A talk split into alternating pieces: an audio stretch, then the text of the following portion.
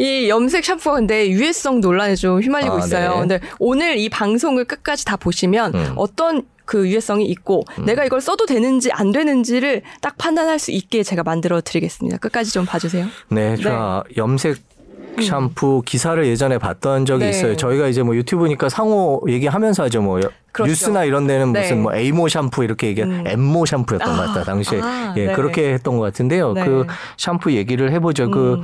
염색이라는 게 솔직히 그렇게 머리나 두발이나 두피에 그렇게 우호적이진 음. 그렇죠. 않아요. 그러니까 전. 머리숱이 없는 편이라 네. 평생 염색을 못 하거든요. 아. 염색을 하려 그러면 미용사분께서 네. 더 빠지십니다. 뭐 이렇게 얘기를 해서 그쵸. 그 염색이라는 게 기본적으로 약간 강하다 그런 네. 느낌은 있거든요. 맞아요. 그래서 논란이 안 생기는 거. 좋습니다. 예, 논란이 아, 생기는 것 같아요. 우선은 이 미용실에서 받는 염색 그 염색은 당연히 두피에 안 좋고요. 또 야, 네. 자주 가잖아요. 뭐 한 달 반에서 두 달 사이에 이렇게 꼭 정기적으로 염색을 하러 가야 됩니다. 근데 이 샴푸의 그 원리를 좀 설명을 네. 드리면 이 염색 샴푸 이 과일이 그 껍질을 까서 상온에 두면 갈변 현상이 일어납니다. 네. 이거를 이제 원리로 해서 이 샴푸를 만든 거거든요. 그러니까 이 샴푸로 계속 머리를 감으면 아 이- 여- 미용실을 가지 않더라도 머리가 염색된다는 뭐 이런 원리인 거죠. 아 그러니까 그 네. 미장원에서 미용실에서 하는 것과 다르게 네. 그러니까 그냥 감기만 하면 갈변 현상을 이용해서 음, 네. 염색이 된다. 이게 바로 그 모다모다 샴푸. 네. 이게 우리나라에 제일 처음 나온 염색 샴푸였습니다. 네. 그 원리인데요.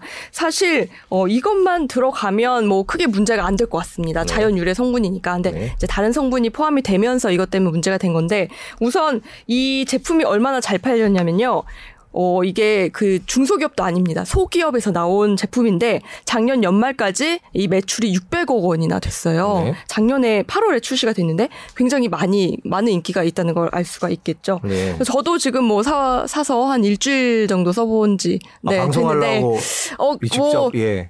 겸사겸사 네, 네, 네. 그렇게 됐습니다. 근데 이게 사실 뭐 한 한 달은 있어요 효과가 나온대요. 그래서 네. 아직 저도 체감을 못했고 또 후기를 보면 나는 염색이 전혀 안 된다라는 분들도 음. 계세요. 그러니까 이게 약간 케바케인 것 같아요. 음. 효과가 있는 분들도 있고 없는 분들도 있으시니까 뭐 이거는 조금 고민을 하셔서 써보는 게 좋을 것 같아요. 근데 작년 말부터 판매에 네. 문제가 생겼다는 게 그렇죠. 식약처 때문이죠. 맞아요. 네. 이게 두 가지 문제가 있습니다. 네. 첫 번째는 광고인데요. 네. 이게 작년 11월에 식약처가 이 샴푸에 대한 광고가 의약품으로 오인을 음. 할 수가 있으니 광고를 금지해라라고 해서 4개월 동안 광고를 못했습니다. 네. 두 번째가 바로 앞에서 설명드린 이 성분 때문입니다. 음. 어, 한달 뒤인 작년 12월 똑같이 식약처에서 이것도 어, 이 안에 들어와 있는 THB라는 물질이 있거든요. 근데 이 성분이 어, 사용 금지 원료로 지정을 하겠다 라는 행정을 예고한 겁니다. 음. 자, 그러면 어 지금 이 시간 순서대로 보이시죠? 네. 그러면 이 THB 성분이 뭐냐? 여기에 대해서 좀 설명을 드릴게요.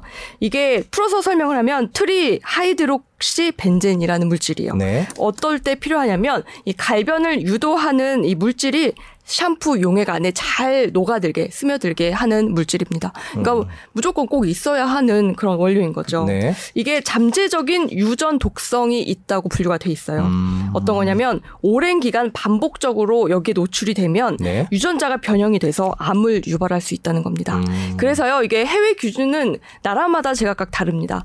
어, 유럽은요, 이 물질 을 아예 사용 못하게 사용 금지를 하고 있고요. 네. 미국과 일본은 또 일부 아주 적정량 기준에 맞추면 사용이 가능하게 돼 있어요.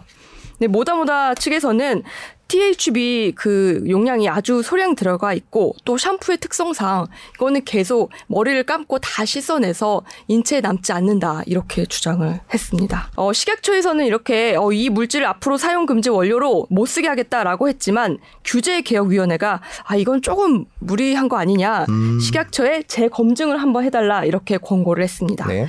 그리고 나서 최근이죠. 네. 지난 22일 식약처가 이걸 받아들여서 아 그러면 우리가 위해성에 대한 재검증을 뭐 한 번 더 해보겠다라고 밝힌 겁니다. 그럼 결과는 언제? 아 이게요 1년 최대 아이고, 네. 1년까지 걸리는 거예요. 근데 사실 그동안 이 모다모다 샴푸는 저만 해도 아 이걸 써도 되나라는 생각이 좀 들더라고요. 그만큼 어, 이 식약처의 규제가 있은 뒤로 매출량이 많이 감소를 했다고 음, 합니다. 작은 음. 기업이라서 저희가 네. 어떤 반응을 보여야 될지 조금 애매한데 또 음. 거- 더군다나 이제 독성 논란이 있어서 그렇죠. 음, 논란 수준에서 지금 음. 전해드려야 되지 않을까라는 생각이 드는데 네. 근데 이 회사 말고 대기업들도 음. 비슷한 걸 내놓은 것 같아요. 그렇죠. 그 네. 사이에 이제 우리나라의 대기업들이 어, 염, 염색 샴푸가 잘 팔리는구나 이거를 알게 되고 음. 이 비슷한 샴푸 어, 그 상품을 내놨습니다. 네. 아모레 퍼시픽에서 최근에 려 블랙 샴푸를 출시했고요. LG 생활 건강도 곧 어, 비슷한 샴푸를 출시한다고 합니다. 이것도 제가 하나 갖고 왔는데요. 여기 네, 보면 네. 이거 보시면 염색약이 아닙니다. 매일 감는 샴푸입니다라고 광고를 하고 있어요. 아 저게 네, 이게 려 샴푸예요. 네. 아모레 아모레 퍼시픽에서 퍼시픽. 나온 예. 그런데 이 상품 역시 성분 논란에 휩싸였습니다. 여기에 아까 제가 광고에서 말씀드린 염색약이 아니라 샴푸라고 어, 나왔는데 사실은 염모제 성분이 들어 있었던 겁니다. 마찬가지로요. 네. 예. 이게 좀 그 성분 이름이 이것도 어렵습니다. 네. two amino six chloro four nitrophenol이라는 물질인데요. 아, 과학 시간에 봐도 아, 어렵죠. 예. 네, 근데 이게 음, 영구적 염모제가 아니고 일시적 염모제이긴 해요. 네. 그래도 음. 어, 원칙적으로는 화장품의 사용이 금지가 돼 있고요. 예외적으로 이 연모 제의 2% 이하로 사용할 수가 있습니다. 그러니까 결과적으로 말씀을 드리면 어떤 염색 샴푸든 지금 시중에 나온 거는 이런 유해성 논란이 조금씩은 다, 다 있는 있다. 거죠. 예, 네, 네. 그렇군요. 식약처에서 뭐 금지를 하던 아니면 허락을 해서 몇 퍼센트 미만으로 하던 네. 독성이 있는 거는 맞다라는 그렇죠. 거죠. 맞습니다. 외국 사례는 어때요? 네. 이번 샴푸에 대해서? 어, 이걸 좀 들으시면 어느 정도 네. 이제 써야 될지 말아야 될지 구분이 되실 음. 것 같아요. 그래서 준비했는데 사실 이게 고령화 추세라서요. 이 머리를 염색해야 되는 분들이 점점 급속도로 저도 그렇고 네. 네, 늘어나고 있습니다. 그래서 연모 제품 시장 규모는 매년 급상승하고 있어요. 네. 2019년도에 한 290억 달러 됐는데요. 내년에 420억 달러로 늘어날 전망이라고 합니다. 음. 45% 정도 성장을 이제 할 걸로 보이는데 특히 앞에서 설명드린 이 모다 모다 샴푸에 있었던 THB 성분 네. 이걸로 이제 해외에서는 이미 이 염색 샴푸를 만들어서 유통을 하고 있습니다. 어, 미국 사례를 먼저 보면요. 사실 미국이 연모 샴푸의 이 최대 시장이에요. 아, 네. 네네. 미국은 이 THB 사용이 어, 유럽보다는 자유롭거든요. 음. 그래서 어, 미국의 한 회사는 2008년부터 이미 이걸 성, 이 성분을 원료로 한 샴푸를 내놓고 있고요. 이게 곧 조만간 한국에도 수입이 된다고 합니다. 음. 음, 대신 미국에서는 만약에 이걸로 소비자가 피해를 보면 엄하게 과징금을 때리죠. 음. 네. 그리고 고령 인구가 많은 일본에서도요. 2000년대 초부터 이 THB 성분을 활용한 세치 커버 샴푸가 인기를 끌고 있습니다. 그러면 어, 유럽은 그럼 어떻게 되냐? 유럽은 이 성분 못 쓰는데 이게 궁금하실 수 있겠죠. 어, 유럽은요, 멜라닌 합성을 촉진하는 성분 아니면 이온 결합 방식으로 이 모발에 색을 입히는 방식의 제품이 인기를 끌고 있습니다. 그러니까 뭐 꼭 THB를 쓰지 않더라도 다른 방식으로 지금 연모제가 잘 팔리고 있다는 얘기입니다. 그렇군요. 이 성분이 불안하면 네. 아무래도 쓰기가 좀 그렇다는 그러면 측면이 있죠. 유럽에서 팔리는 다른 제품을 그 염색 샴푸를 쓰시면 된다는 얘기예요. 만약에 지금 우리나라에서 이제 팔리는 비 싸겠죠. 아 그렇죠. 네, 네, 네. 싸지는 않을 걸로 예상이 음, 됩니다. 그렇군요. 그리고 사실 해외 제품이 이미 많이 나와 있는 만큼 우리나라에서도 어 아예 뭐 못 쓰게 하거나 허용하거나 이렇게 뭐 두 가지 중 하나를 취하는 게 아니고 적절한 좀 기준을 빨리 만들어서 이 이하로는 뭐 쓸 수 있게 하겠다. 음. 뭐 이런 걸 만들어야 좀 소비자나 기업도 불안하지 않을까 싶습니다. 네.